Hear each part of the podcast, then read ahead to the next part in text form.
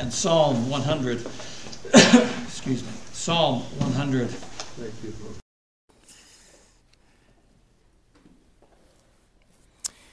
It was my intention, which the Lord seems to always correct, to preach solely from one verse out of this psalm in light of our celebrating Thanksgiving. Yet, the more I examined this chapter, the more I found my, myself lost in wonder, love, and praise. I know that we could probably never imagine the magnitude of joy and reverence and fear that Moses felt when he asked the Lord to reveal himself, and God showed merely his backside, whereby halfway through that Moses fell on his face and said, It's enough, I can't, can't stand anymore. I believe that in some measure, every true child of God must have some time in their life, if not more than once, at least a little bit of that experience. When you read the Word of God and God begins to manifest Himself in His Word, and like Moses, you're overwhelmed with reverence and worship and joy and fear. If you haven't, I pray that one day you would. For it is such, the Lord says in Isaiah, that He dwells with the high and lofty one, with those who have a contrite spirit and trembleth at His word. As I grow older in age as well as Christian, I find myself, like I've mentioned before, understanding that I know less of God than I ever knew. And He just seems to be getting bigger and greater and more glorious and more mysterious than ever. And I pray that this morning the Lord would bow down His ear to us and bless us with His Word as we seek to understand something which I believe is greatly missing amongst many of God's people today, even though they call it worship. I fear it's far from what the Bible describes to be true biblical worship. And yet, I believe that worshiping God is one of the most sacred and holy things a child of God can do. And to believe that we can, of our own fancies and imaginations, worship Him after our liking and after what we desire is to misunderstand true worship from the very beginning. To offer unto God, who is infinitely wise and holy and sovereign, whose presence is everywhere at one time, who created the heavens and the earth, to offer unto him a praise worthy of his name from such finite creatures as ourselves is a most impossible thing. And yet, man through the ages has attempted to do so. And I pray this morning that God would just give us merely a glimpse, if at all possible, of what He demands of His people to worship Him. Psalm 100 Make a joyful noise unto the Lord, all ye lands.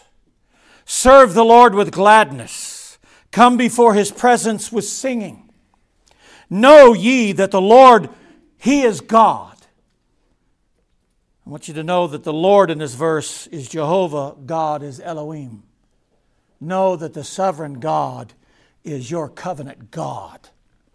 Amazing, amazing. The psalmist says, Know that. It is He that hath made us, and not we ourselves. We are His people, and the sheep of His pasture. Enter into His gates with thanksgiving. We won't make it this far this morning, but I want you to notice the psalmist says, Don't go in expecting thanksgiving, go in, enter in with.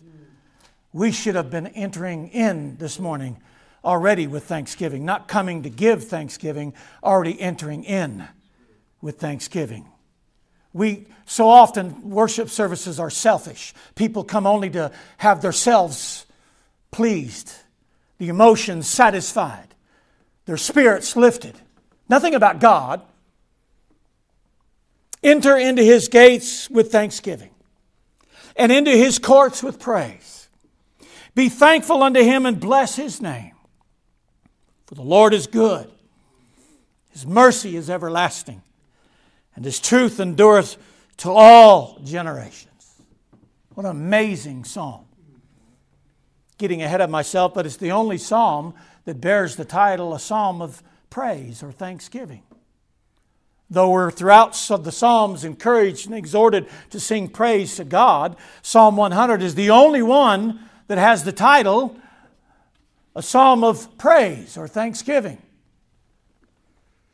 And it's quite amazing that even the word praise, the word contentment, is a part of that word. After our last few weeks of preaching on divine contentment, praise is contentment as well. The Psalms have always been an immeasurable source of the greatest comfort, hope, and encouragement for God's people down through the ages, especially in times of the greatest persecution, sorrows, and afflictions. There lies hidden within the Psalms. I say hidden because everyone can read the Psalms but only God's people can find the hidden treasures. There lies hidden within the Psalms a balm for every wounded and broken heart, a divine song which lifts the most troubled and fearful soul from the deepest despair and sadness. Setting their feet upon a rock and establishing their goings, the psalmist said. Putting a new song in their mouth even praise unto their God. It's amazing how comforting the Psalms can be to God's children. Spurgeon called his commentary on the Psalms the treasury of David. Yet, truth be told, they are the treasury of every true child of God, not merely of David. There are treasures as God's people.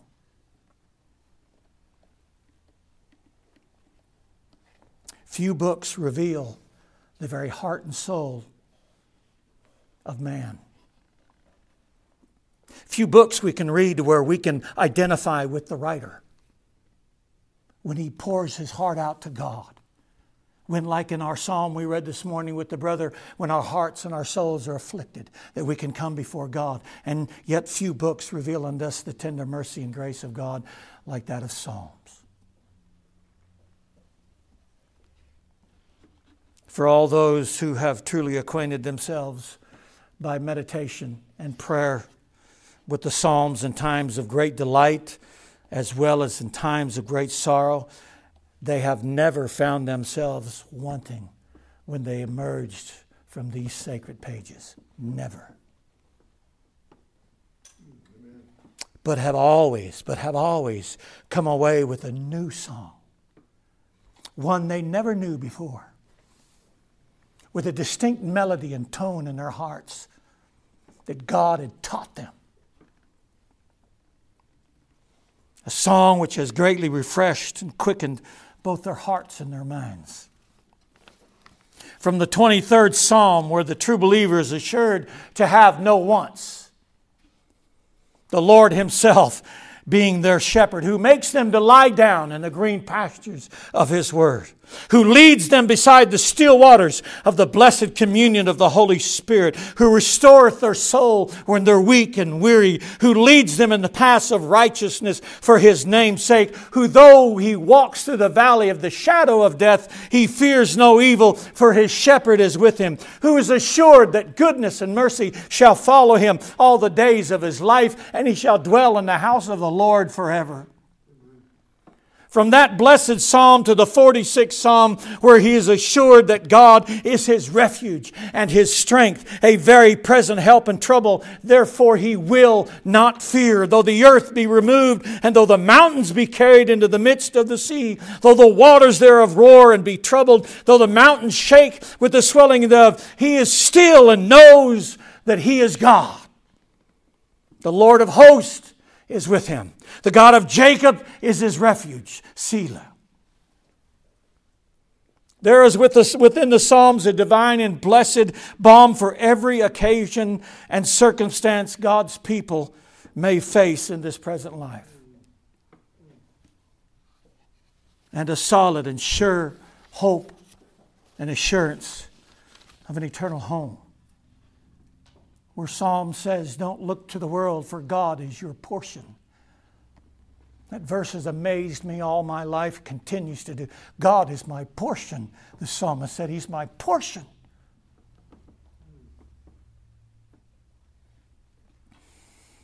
They continually direct our hearts and our minds away from ourselves and to God and His glorious promises and perfections. Which leads us this morning to this glorious Psalm 100, otherwise known of our forefathers as the Old 100th. They were known to say, Let us sing the Old 100th.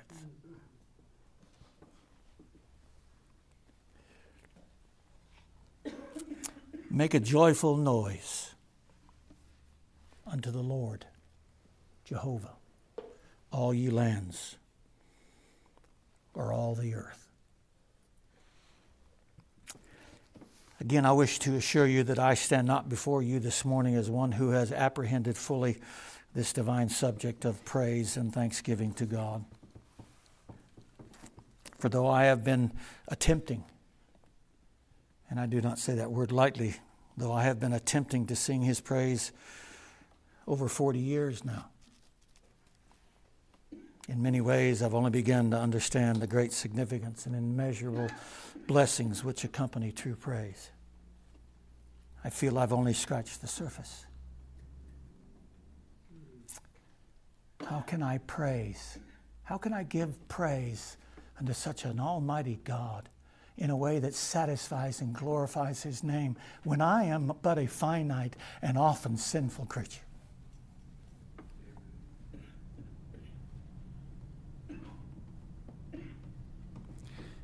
For though God's word declares that he has perfected praise out of the mouth of babes and sucklings,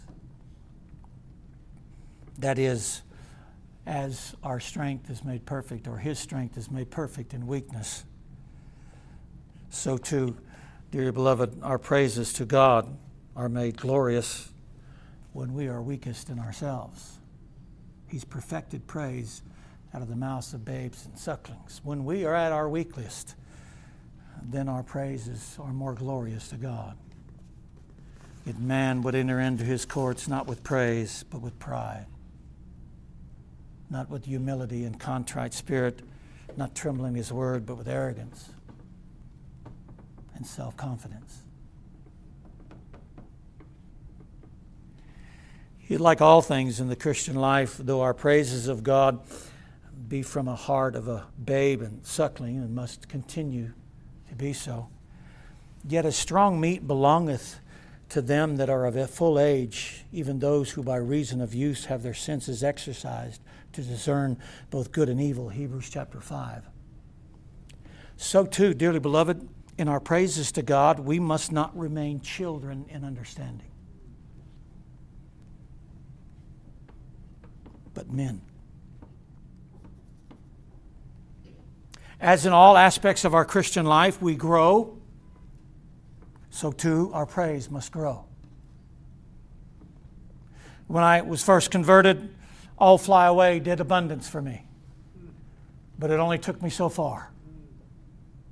And it wasn't very far at all. Until I ran into a hymn like Martin Luther's. A mighty fortress is our God, a bulwark never failing.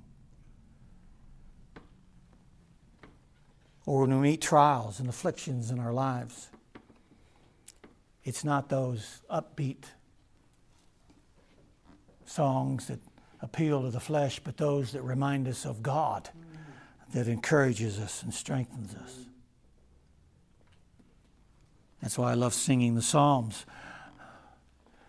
Men's words cannot bring praise and glory to God more than His own words. So when we sing Psalms, I think we're getting very close to praising God the way He desires. It's His own word. Nothing, nothing glorifies God more than His own word.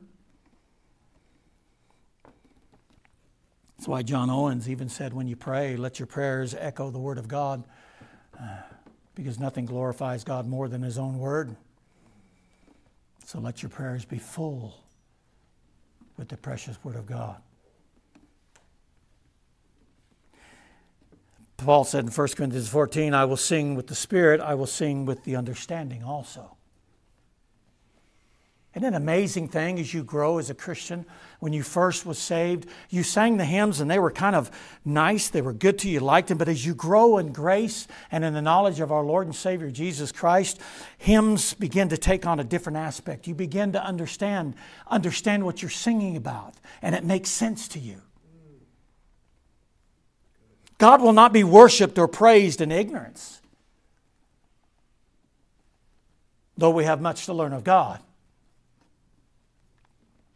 nor according to the corrupt imaginations and fancies of sinful man. Our Lord told the woman at the well, You worship you know not what. They profess to be worshiping, but Christ said, You don't know what you're worshiping. The Athenians in the book of Acts, Paul said, You're ignorant, you're worshiping an unknown God. And beloved, I've fear that there are many today, even at this very moment in churches around the world, who are worshiping they know not what and an unknown God. They're singing the songs. Their flesh is satisfied and comfortable and stirred, yet the question of it is is it God glorifying? Is it glorifying to God? The mere outward acts or forms of worship do not testify to one's worshiping or praising God. But because God is a spirit, he told the woman at the well, they that worship him must worship him in spirit and in truth. And in truth. You cannot separate worshiping God in spirit from the truth. And there's only one uh, truth found amongst men it's the Word of God. And like I said, as we grow in grace and in knowledge of our Lord and Savior Jesus Christ, 2 Peter 3, so too, beloved, our songs of praise and thanksgiving to God must grow and mature also. Many Christians and uh, I'd say professing Christians remain babes in the Lord when it comes to worship because they can't get by the simplest, immature melodies because their knowledge and understanding of God is imperfect. There's something about when you get into the Word of God and God begins to reveal Himself more in the Word of God, there's something about how your, uh, your longing to praise Him matures. You want, to, you want to sing songs and praises that are more God glorifying. You find yourself less interested in yourself and more interested in God. He becomes now the object of praise and not me and my needs and my wants and my emotions and feelings, but He becomes the object of my praise.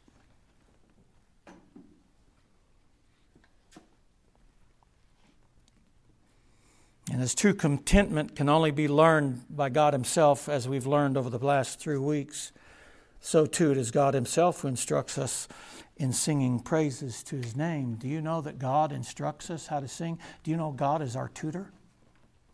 When it comes to singing praise, He'll teach us how to sing praises. And that in every circumstance of life. When things are going well and we're on top of the mountain and we can sing praises to God with joyful hearts, he teaches us to sing. In the lowest valley, in the deepest pit, when we're at the darkest night of our lives, God teaches us a song in the night. He learns us a song in the night. As Paul and Silas at midnight began singing praises, God teaches us in the midnight of our sorrows to sing praise. I'm getting ahead of myself, but I'm telling you, when we find ourselves in the darkest night of our lives, it's praise what lifts our souls out of that darkness into the light of His presence and gives us a new song and sets our feet upon a rock and establishes our going. Learn how to sing to God in the night, in the midnights of our lives and our sorrows and our afflictions. That is a praise that glorifies God.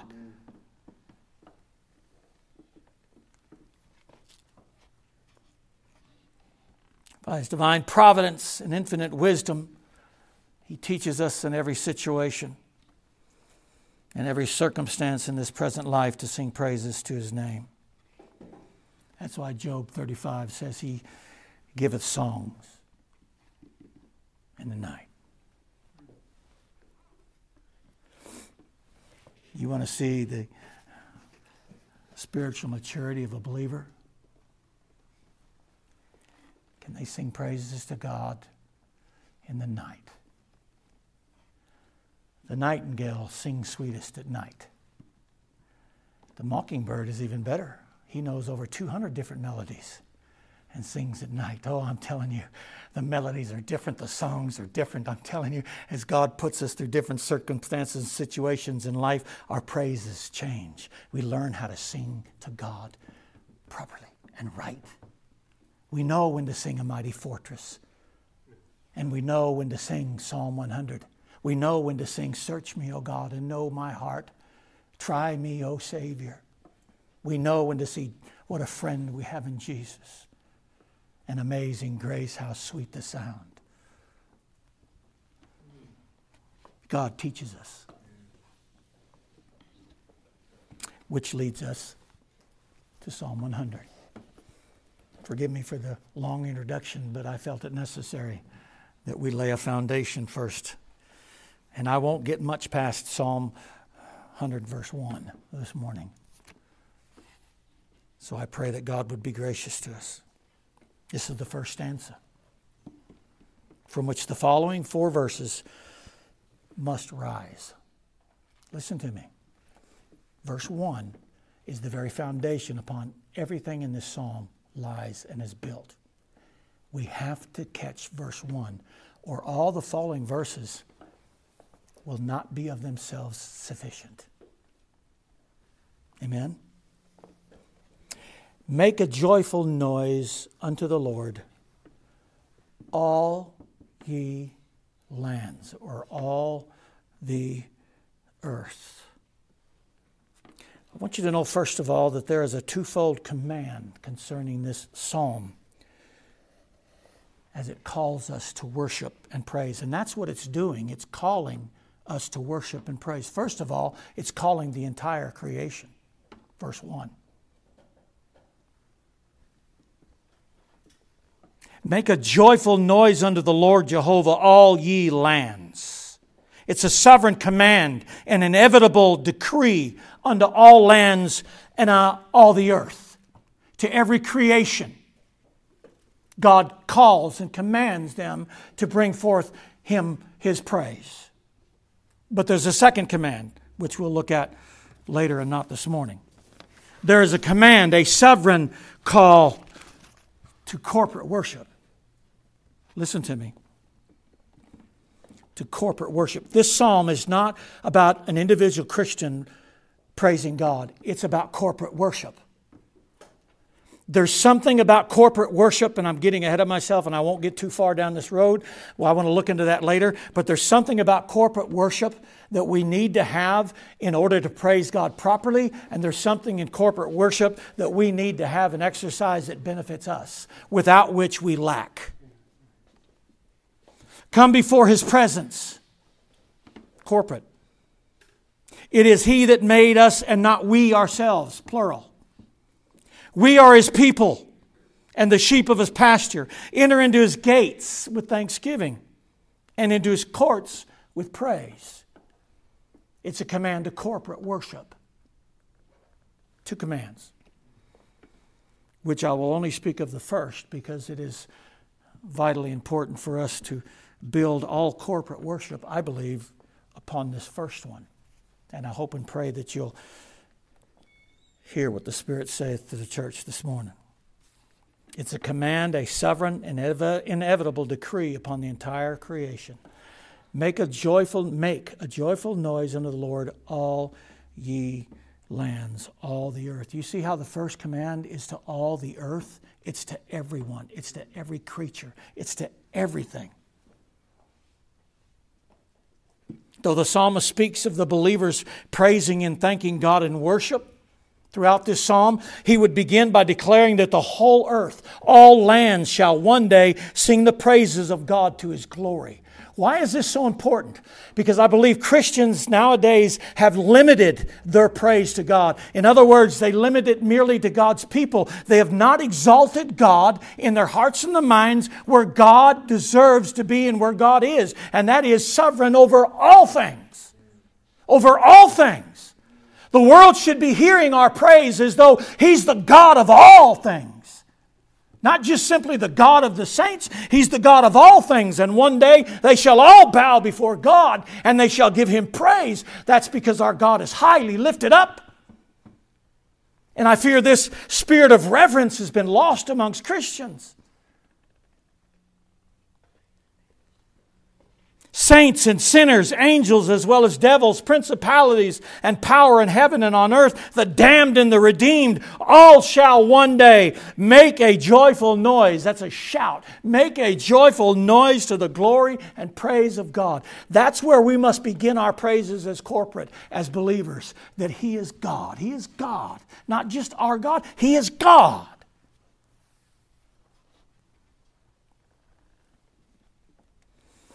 As Joshua, the children of Israel, marched around Jericho, and on the seventh day, and after the seventh time, shouted, and the walls fell down. So it is with the church of God. The world should hear our shouts of praise. They should tremble at the shouts of God's people praising God. But we're cowering in the corners.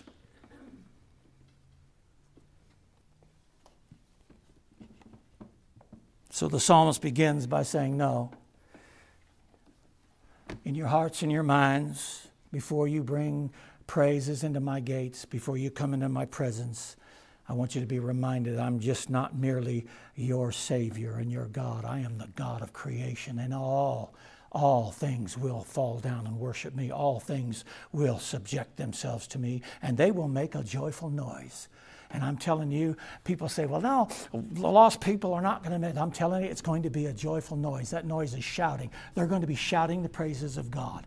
By sovereign decree, by sovereign command, they're going to be shouting. All knee, every knee shall bow, and every tongue shall confess that Jesus is Lord to the glory of God. That's where we must have God in our hearts and our minds when we come to worship. Extremely exalted above all things. You know why Christians cower today in this world of fear and anxiety? Because they think too little of God. Their worship is puny and weak. We don't put God where in our hearts and our minds where he belongs. And that's highly exalted above all things.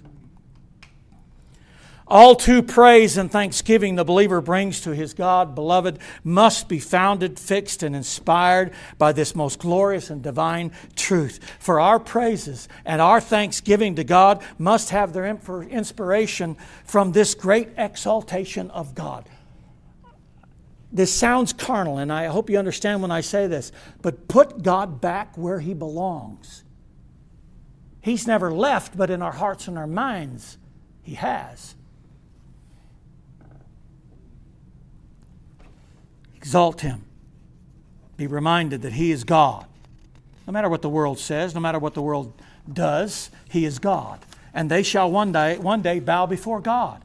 If we have that on our hearts and our minds when we praise God, when we go out into the world and we're uh, working amongst the sinners, whether it's family members or colleagues, we're going to live as though we serve an almighty God. And we're going to, we're going to portray that confidence and that faith in an almighty God before sinners. We're not going to be ashamed of the gospel nor of Christ. You don't know who you have to deal with, you're dealing with the almighty God. But what we've done is we thought, well, no, he's just the God of Christians, like the Israelites did. Oh, he's merely the God of Abraham and Isaac and Jacob. He's not the God of everyone. And so we limit that, and so uh, we bring dishonor to God. You exalt God in your hearts and your minds to the highest, and you watch how that affects your daily walk with Christ. Lift him up, dearly beloved. Lift him up in your hearts and your minds the prophet Isaiah, remember him in chapter 6? He said he saw the Lord sitting upon a throne. High, high and lifted up. And his train filled the temple. And he fell as a dead man. Many people don't understand when they come to church and they begin to praise God. And I hope and pray over the next few weeks we'll learn from God's Word about how we ought to praise God. They don't understand that praise and worship has a great effect upon our daily lives as Christians. And it does. We should be able to walk out of the house of God on Sunday in our hearts and our minds knowing that God is God, He's sovereign. And though the world rejects him now, and though the world denies him now, and though the world mocks him now, they shall one day bow at his throne, and they will make a joyful noise to our God. You know what kind of confidence and assurance that instills upon the believer as he faces everyday trials in life? The same prophet declared in, uh, chapter 57 of Isaiah, For thus saith the high and lofty one. See where he's at again? The high and lofty one that inhabiteth eternity. What an amazing statement. Try to figure that one out. That inhabiteth eternity. He didn't create it, he just inhabits it. Whose name is holy. I dwell in the high and holy place there's where he's dwelling. With him also that is of a contrite and humble spirit, to revive the spirit of the humble and to revive the heart of the contrite ones. He dwells in the high and holy place with him also. That is what? Contrite and humble spirit. Did you see that?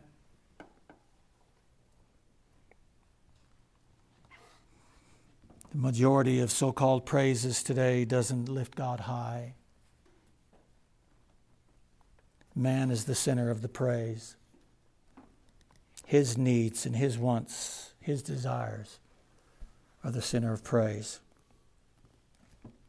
When Paul writes about the perilous times approaching us, which we are in and every generation's believed they were in, you know what leads that whole list of perils? Men shall be lovers of themselves. Those perils are to be found in the church Paul's not talking about the world. In the church, they shall be lovers of themselves. Most worship and praise in this day and age is for love of self, not of God. And don't misunderstand me. I'm not saying that we shouldn't, as God's people, uh, feel the joys and the blessings as we'll find out later in the psalm, of praising and worshiping God. But true joy and blessing doesn't come from me being satisfied and my feelings being tempered and pampered. It comes from exalting God, giving Him all the glory, exalting Him, reverencing Him.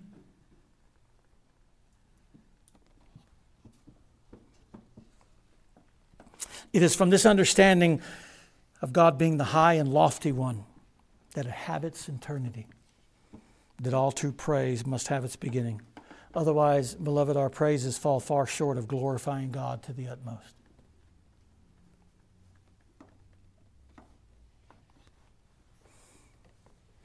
Too often, like I said, our praises are limited to the confinement of God's people, to which we are later in this psalm encouraged. Come before his presence with singing, into his gates with thanksgiving, praise, thankful, bless his name. Let me ask you a question Is there anything in there about me? Not a word. Not a word. Come before Him that you can be satisfied and pleased. Come before Him that you can feel good and happy. Come before Him. No, nothing in there about me. It's all about God. That's true worship. It's all about God. In fact, the only thing mentioned about us is, is He that had made us, and we are not ourselves. We're His people, the sheep of His pasture. Everything centers in this psalm around God. Therefore, verse 1 begins with our putting God in the highest. Make a joyful noise unto the Lord, all ye lands. One day all earth shall make a joyful noise unto the Lord. Without such humble acknowledgement of God's sovereignty above all things in heaven and on earth, beloved, we lose a vital part of all true worship and praise due unto God, namely reverence. That's basically what verse 1 is saying revere God in the highest before you even talk about entering his gates or his courts. Before he talks about coming before his presence, God says, In your heart and your mind, put me in your heart and your mind where I belong.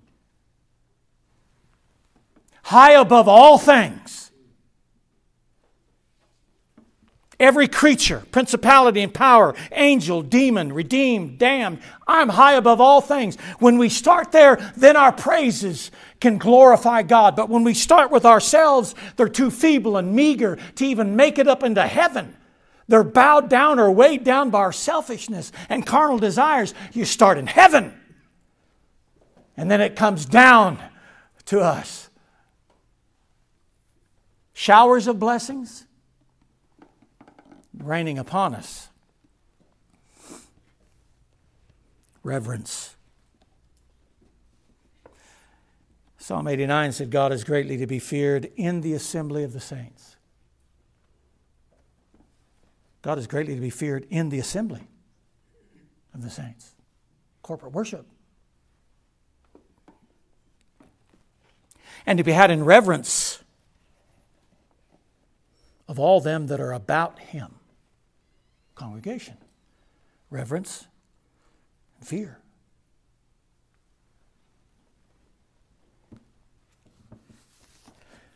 There exists a great lack or absence of godly reverence and fear in what many consider to be worship. For it's not God's honor and glory they seek, nor his reverence in their worship, but their own carnal comforts and enjoyments. Their main goal in their praises and worship is to satisfy their own emotional wants and desires. If they can't leave church on, you know what? My foot wasn't stomping and my knee wasn't. If, if I don't leave feeling good about myself, that wasn't a worship service. It's never about yourself, never has been, never will be about yourself. It's about God. If we can walk away from worship having a greater reverence for God, then we know what coming into his gates with praise and into his courts with thanksgiving means. Then we know what it is to enter into these gates. Then we know what it is to be his people and the sheep of his pasture.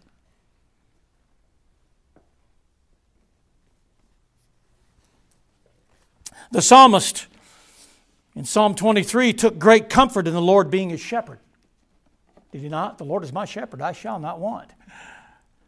But his being his shepherd didn't nullify or disannul his being his Lord, which is Jehovah. The Lord, Jehovah, is my shepherd. You, you, see the, you see the wonderful combination there? The Lord, Jehovah.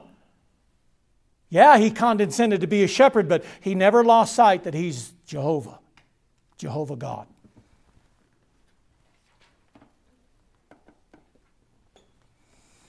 Christ is our Savior, 2 Peter said, yet our Lord, which means supreme authority. He's our kinsman, yet our king. He's our good shepherd. John 11, John 10.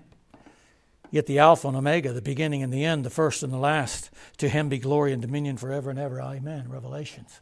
You see the beautiful balance there? Do you see that? And I fear over the ages we've lost that balance. He's no more Jehovah God, He's no more the Lord. He's simply someone that meets my everyday needs and makes me feel good. He's not God anymore. Even John the Beloved, you know, bring this to a close. Even John the Beloved, though he lay on his bosom, had sweet communion and fellowship with Christ. Yet when John seen him in his glory in Revelations, he fell as a dead man. You see the balance? We're encouraged to call him Abba Father in Romans. But he's still God. And when we come to worship Him, we must begin at the very heights of heaven. There's where we begin. And then it comes down.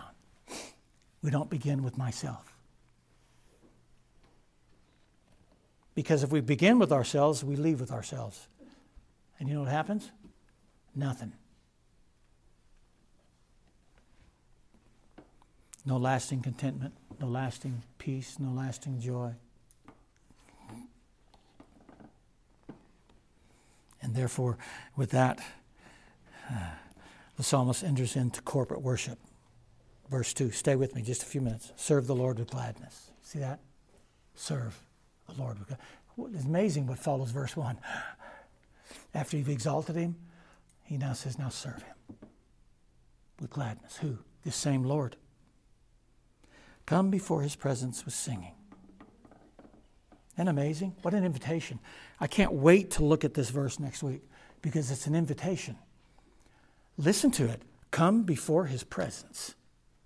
That's a glorious invitation. But after verse 1, that holy and lofty and high God invites his people to come into his presence. There's a difference between verse 1 and verse 2. Verse 1, it's a sovereign constraining. Make a joyful noise, all ye lands. Verse 2 is a sovereign invitation come before the presence. You see the difference? What an amazing, glorious thought. The world will bow. They will be constrained by God's sovereignty to bow before God and make a joyful noise. But we, at this very moment, as God's people, as His people, as the sheep of His pasture, we are invited by the eternal sovereign God of verse 1 to come into His presence, to come into the presence of God. With what? In corporate worship.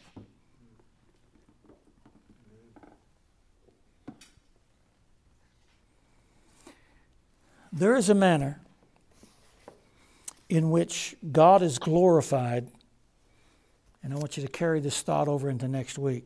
There is a manner in which God is glorified in corporate praise which cannot be found in any other. Listen to me. I say that again. There is a manner in which God is glorified in corporate praise which cannot be found in any other. Well, I've heard people at work say, ah, don't need to go to church, I can worship God at home. You can, but not corporately. Well, yeah, I don't need to. Yes, you do. Psalm 100, she's one. There's something about corporate worship when God's children are gathered together and their voices begin to sing praises in one melody, one tone, and they lift up their voices into heaven, and God says, Yes, yes. There's something in that that glorifies God that you cannot glorify God any other place. And also, the richest blessings are upon those who partake, which those who don't shall never know. There's something not only when we glorify God in corporate worship that glorifies Him, but in glorifying Him, God gives us rich blessings which cannot be found anywhere else but in corporate worship. It's amazing.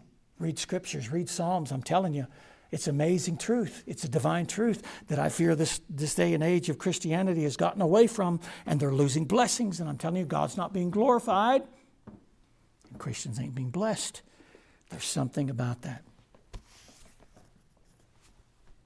So, with that said, serve the Lord with gladness, come before his presence with singing, Know ye that the Lord, he is God. It is he that hath made us, and not we ourselves. We are his people and the sheep of his pasture. Enter his gates with thanksgiving. That's corporate, church. Enter his gates with thanksgiving and into his courts with praise. Be thankful unto him and bless his name, for the Lord is good. His mercy is everlasting, and his truth endureth to all generations. What a marvelous, marvelous invitation to worship God.